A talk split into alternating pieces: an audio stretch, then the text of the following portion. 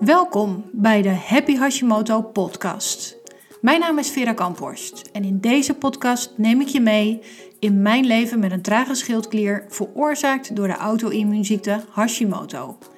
Ik informeer je over het hoe en waarom van deze aandoening, geef je een inkijkje in mijn eigen aanpak en mijn struggles. Ik beantwoord vragen van luisteraars en ik geef je tips en tools om zelf mee aan de slag te gaan, zodat ook jij snel weer happy wordt met jouw Hashimoto.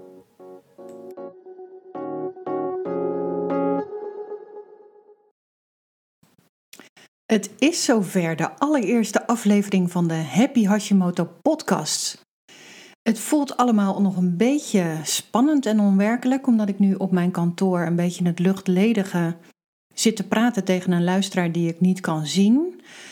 Dat maakt het een beetje surreëel, maar ik ga het toch doen. Ik zet me over mijn schroom en mijn perfectionisme heen en ga mijn best doen voor jou.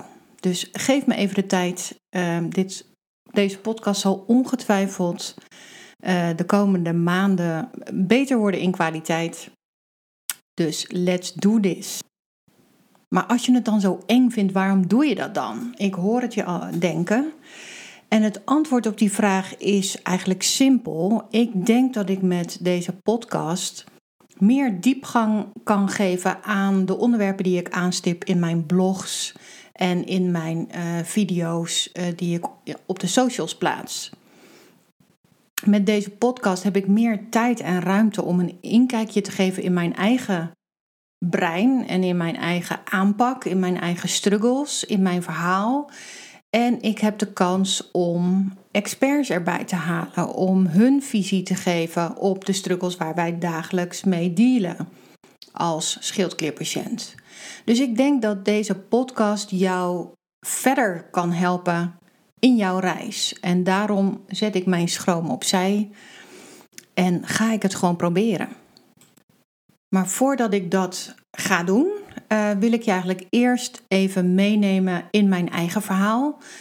Uh, zodat ik me iets beter aan je kan voorstellen en je een beter beeld krijgt van de persoon Vera Kamphorst achter de Happy Hashimoto podcast. Dus laten we beginnen met mijn verhaal. En alhoewel mijn verhaal al in 1974 begon, wil ik je in deze podcast eigenlijk meenemen naar het begin van deze eeuw, um, waar ik als 26-jarige ging werken bij de concertorganisator Mojo Concerts. Superleuk bedrijf, nog toffer product, concerten en festivals. En ik had de mazzel dat ik daaraan mee mocht werken. Op locatie zelfs, hartstikke leuk. Eerst op kantoor, afdeling ticketing, en daarna groeide ik door naar fulltime projectmanager voor het Lowlands Festival. Ik was daardoor gewend aan het harde werken en de onregelmatige werktijden, lange to-do-lijsten en keiharde deadlines, maar ook grote verantwoordelijkheden. En ik genoot van mijn werk, maar dat werd wel steeds minder. Want als ik heel eerlijk ben, kostte het werk zelf me steeds meer moeite. Ik herstelde steeds minder goed na een productie, ik bleef vermoeid en ik ging ook steeds meer beren op de weg zien. Dus ik zag gevaar waar ik daarvoor nooit gevaar of een probleem zag. En na acht jaar besloot ik Mojo te verlaten en als freelancer verder te gaan. Uiteraard weer in de evenementen, want daar had ik nu eenmaal mijn expertise en mijn naam opgebouwd. Maar wel op een manier die mij meer vrijheid bood in keuzes voor producties en ook keuzes voor hectiek in mijn leven. Ik kon bepalen wanneer ik weer een nieuwe klus aannam en welke niet. En als ik even geen energie had, dan nam ik geen klus aan en leefde ik iets zuiniger. Dat was mijn keus en dat kon ik ook makkelijker maken, omdat ik als single mijn eigen uh, bankrekening in de gaten kon houden. Had ik even geen geld, dan leefde ik gewoon iets zuiniger. En ging ik niet op vakantie of deed ik geen rare dingen. Ik was nu freelancer in een hele leuke en tot de verbeelding sprekende branche. Ik was 32 jaar, had een leuk appartement in Rotterdam. Ik was single, ik had veel single vriendinnen. Je zou zeggen, je hebt een topleven. Maar met mijn 32 jaar voelde ik mij ronduit bejaard. Maar ik wilde mij niet laten kennen en ik wilde meedoen aan het leven. Dus ik had mijn uh, foefjes gevonden die mij overeind hielden. En met name was mijn grootste valkuil en mijn grootste vriend op dat moment adrenaline. Dus keihard werken, um, altijd bezig zijn, zodat je maar niet voelt hoe moe je bent.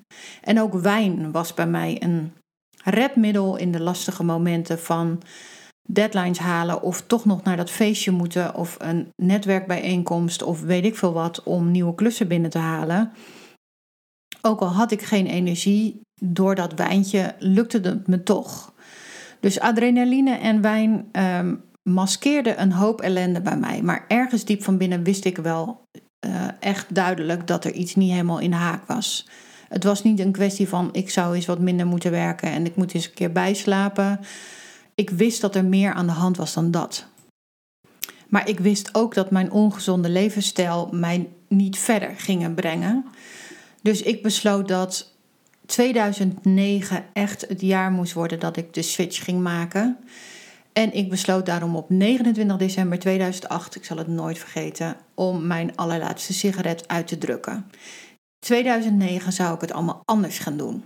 Meer ontspannen, meer balans. En daarmee begon ik al gelijk goed in januari met een vakantie naar Mexico met een goede vriendin van mij. Een week lang of tien dagen, ik weet niet meer wat het was. Lekker met z'n tweeën. Lachen, bijkletsen, slapen, lezen, zonnen, zwemmen. Gewoon het goede leven. Maar die vakantie verliep anders. Ik was zo moe dat ik eigenlijk alleen maar kon slapen. Uh, een boek lezen lukte me niet, omdat ik mijn aandacht niet bij een alinea kon houden. Ik had geen zin in lachen. Ik had geen zin in zwemmen. Ik was te moe om überhaupt een leuk gesprek te kunnen voeren. Ik was opgeblazen in mijn eigen lijf. Ik herkende mijn lichaam in mijn bikini niet. Nou was dat nooit een favoriete hobby van mij om in bikini bij een zwembad te liggen of naar het strand te gaan. Maar deze vakantie keek ik naar mezelf en ik dacht: waar ben ik gebleven? Waar, waar ben ik? Waar zit ik? Niet de meest geslaagde vakantie dus. Maar ook na thuiskomst bleef ik moe. Ik kreeg er zelfs een soort van een griepje overheen. Het leek een soort keelontsteking. Super beroerd dat ik was. En dat ging ook niet over, want na een paar maanden voelde ik me nog steeds slecht. En nou, uiteindelijk toch weer bij de huisarts gekomen. En die checkte mijn schildklier. En je raadt het al, daar kwam de diagnose trage schildklier uit. Met een TSH van 99 en een vrije T4 van 6 moest ik direct starten met schildkliermedicatie. En zoals je je waarschijnlijk kunt voorstellen, was ik hartstikke blij met deze diagnose. Want dit betekende dat ik niet gek was, dat het niet tussen mijn oren had gezeten al die jaren, maar dat er een reden was waarom ik me zo waardeloos had gevoeld. En de medicatie die ik nu zou krijgen, zou mij een optie geven op een normaal leven. Met normale energielevels. En ik zou weer terug kunnen misschien wel naar mijn oude leuke leven. Maar die enorme hoeveelheden energie, die kwamen helemaal niet terug. En het balans houden in mijn leven bleek moeilijker dan ik dacht. Het onregelmatige werk in de evenementen deed me toch de das om. Dus uiteindelijk in 2014 besloot ik de handdoek in de ring te gooien. VKV City Racing, een Formule 1 evenement in de binnenstad van Rotterdam, had me genekt. Ik was op, totaal op. En een collega van mij raadde mij aan om een afspraak te maken met een orthomoleculair therapeut. Ik had er nog nooit van gehoord, maar ik was ten einde raad, dus ik maakte een afspraak. En deze had eigenlijk binnen een week het lek boven en ik had een tweede diagnose te pakken. En wel de auto-immuunziekte Hashimoto. Nog een woord waar ik nog nooit van had gehoord. Maar hij legde me uit dat mijn immuunsysteem overactief was en zorgde voor ontstekingen in mijn schildklier. Hij legde me uit dat de medicatie die ik slikte wel de tekorten aan schildklierhormoon aanvulde, maar dat die medicatie niks doet voor het stoppen van de aanvallen op de schildklier. En dat ik met aanpassing van voeding en supplementen hier wel degelijk zelf invloed op kon uitoefenen. Dit klonk allemaal heel plausibel en hoopvol. En dat was eigenlijk wat ik echt nodig had op dat moment. Dus ik besloot er helemaal voor te gaan. Ik maakte een afspraak met een ortomoleculair voedingsconsulente die mij hielp met de aanpassing van mijn voeding. Pakjes en zakjes eruit, glutenvrij moest. En de ortomoleculair therapeut hielp mij met suppletie en bloedonderzoeken. Ik voelde aan alles dat ik op de goede weg zat, maar ik wist ook dat mijn onzekere en onrustige freelance bestaan, vol met de pieken en de dalen en de harde deadlines, niet zou helpen bij deze nieuwe koers die ik wilde gaan volgen. En dus besloot ik mijn freelance werk op te geven en te kiezen voor een kantoorbaan. En wel bij een uh, goed doel. Um, waar ik ook echt van 9 tot 5 ging werken. Dat was voor, volgens mij voor het eerst in mijn leven. En dan moest ik wel heel erg aan wennen dat om kwart over vijf het pand leeg was en ik eigenlijk de laatste was die naar huis ging. Maar het gaf me ook regelmaat en rust. Dus alhoewel ik niet warm werd van het werk, was het wel op dat moment het beste voor mij. Ik was lekker bezig, vond ik. Ik had alle gluten in mijn voeding vervangen door de kant-en-klare glutenvrije producten uit het supermarktvak. Uh, ik slikte mijn supplementen netjes en ik had een 9 tot 5 baan zonder al te veel stress. Goed bezig zou je zeggen. Tot ik na een relaxte vakantie in de bergen van Zwitserland toch weer crashte. Alles deed pijn. Elke spiervezel in mijn lichaam was verzuurd van alle vermoeidheid en ik was kilo's aangekomen in twee weken. Ik was echt de wanhoop nabij. Maar gelukkig dook mijn man het internet op. En die vond zo waar interessante openingen naar informatie en kennis die ik nog niet had gehoord. Zo bleken er meer voedingsmiddelen te zijn die niet handig waren met Hashimoto. En dat slaap en stress en bloedsuikerspiegelschommelingen allemaal een grote invloed hadden op de ontstekingsactiviteit in mijn schildklier. En dat wist ik allemaal nog niet en daar deed ik ook eigenlijk nog helemaal niks mee. Al die nieuwe informatie bood dus perspectieven, want dit zou een mogelijkheid zijn om mijn oude leven weer terug te gaan krijgen. En daarmee kwam dus de hoop terug. Ik las de boeken, ik maakte uittreksels voor mezelf, ik las ze keer op keer opnieuw en elke keer ontdekte ik nieuwe inzichten, nieuwe feitjes, nieuwe verbanden. Ik werd enthousiast en ik besloot rigoureus mijn voeding om te gooien. Ik zou niet alleen de gluten vervangen door kant-en-klaar glutenvrije producten. Nee, ik ging het goed aanpakken. Ik ging terug naar vers. Zelf alles maken en sterker nog, ik ging nog een stapje verder. Ik zou met behulp van het eliminatiedieet, speciaal voor auto-immuunziektes, genaamd AIP, zou ik gaan onderzoeken welke voeding mijn immuunsysteem op dagelijkse basis prikkelde. En wat een verschil gaf dat. Kilo's verdwenen, mist trok op in mijn hoofd. De energie kwam terug. Waarom had niemand mij dit ooit verteld? Ik wilde nog veel meer hiervan weten. Ik wilde leren en snappen en weten wat er aan de hand was in mijn lichaam. Dus in 2015 schreef ik me in voor de opleiding Trainer Hormoonfactor van Ralf Moorman. En dat stookte het vuurtje nog verder op. Ik wilde nog veel meer leren en sterker nog, ik wilde deze kennis gaan delen met mensen net zoals ik. Mensen die keihard hun best deden om overeind te blijven met deze ziekte, maar geen goede informatie hadden gekregen hoe ze dit dan konden doen. Die van hun artsen notabene te horen hadden gekregen dat die klachten er nu helemaal bij horen en dat ze er maar mee moesten leren leven. Wat ik zelf ook dus had gedaan. Ik had mijn hele leven aangepast aan de ziekte, terwijl dat dus nu bleek dat dat helemaal niet nodig was geweest. Wat een bullshit en wat frustrerend allemaal. Ik zou die persoon voor anderen gaan worden die ik zelf zo keihard nodig had gehad in de jaren dat ik zelf me door het leven heen worstelde. En in 2018 was het dan eindelijk zover. Vele opleidingen, trainingen en jaren van zelfonderzoek verder was ik klaar om anderen te gaan helpen. Ik opende Hashimoto Nederland, Nederlands eerste praktijk exclusief voor mensen met een draagschildklier, veroorzaakt door de auto-immuunziekte Hashimoto. En alhoewel Hashimoto Nederland goed klonk, bleek men al snel te denken dat ik een patiëntenorganisatie was of een stichting. En dat resoneerde niet bij mij. Dus binnen een jaar veranderde ik mijn naam naar Happy Hashimoto. En dat had een reden. Jarenlang had ik vol overgave alle Hashimoto-protocollen en diëten geprobeerd die je kon vinden. Tot op de letter volgde ik de voorschriften, bang om het fout te doen of geen resultaat te halen. Ik deed wat ik moest doen om beter te worden. Maar zodra het leven dan even tegenzat of een programma klaar was, verviel ik terug in mijn oude gewoontes en verdwenen ook vaak de goede resultaten die ik had behaald.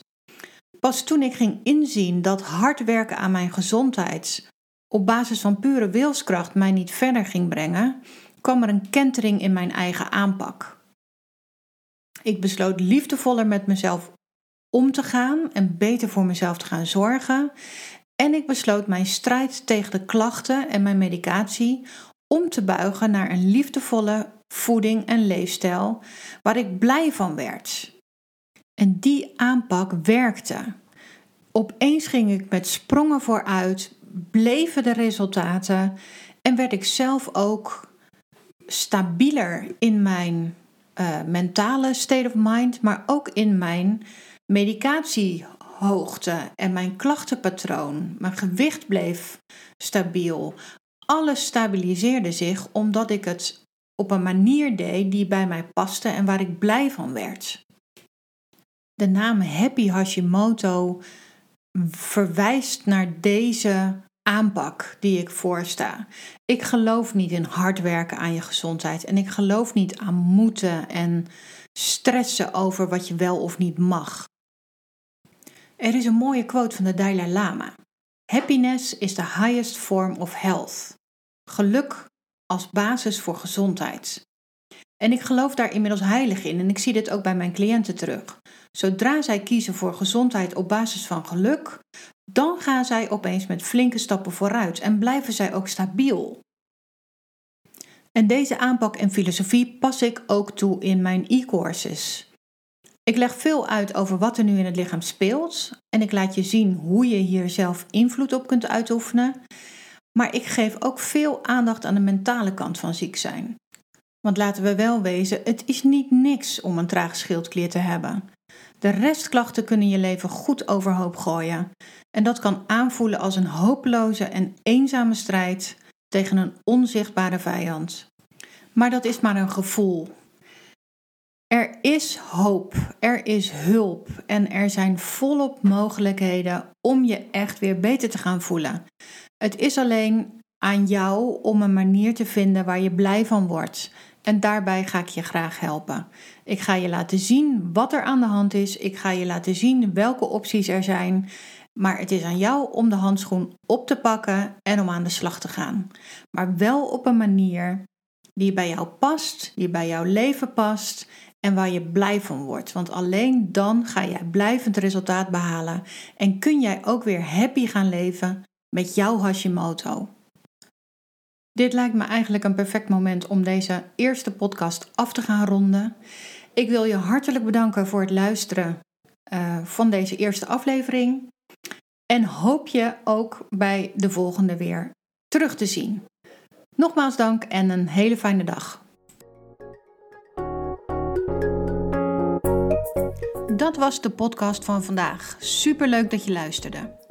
Heb je iets gehoord wat je aan het denken heeft gezet of dat je inspireerde? Laat het me weten via een mailtje naar vera.hashimoto.nl of stuur een berichtje via mijn Facebook of Instagram account. Wil jij geen aflevering meer missen? Abonneer je dan op deze podcast door in je podcast-app op de knop abonneren of subscribe te klikken. Je ontvangt dan een berichtje zodra ik een nieuwe aflevering publiceer.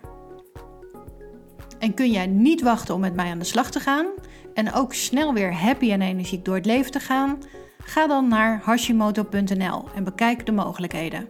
Er is altijd een e-course waar je direct mee kunt starten. Nogmaals, dank voor het luisteren en tot de volgende aflevering.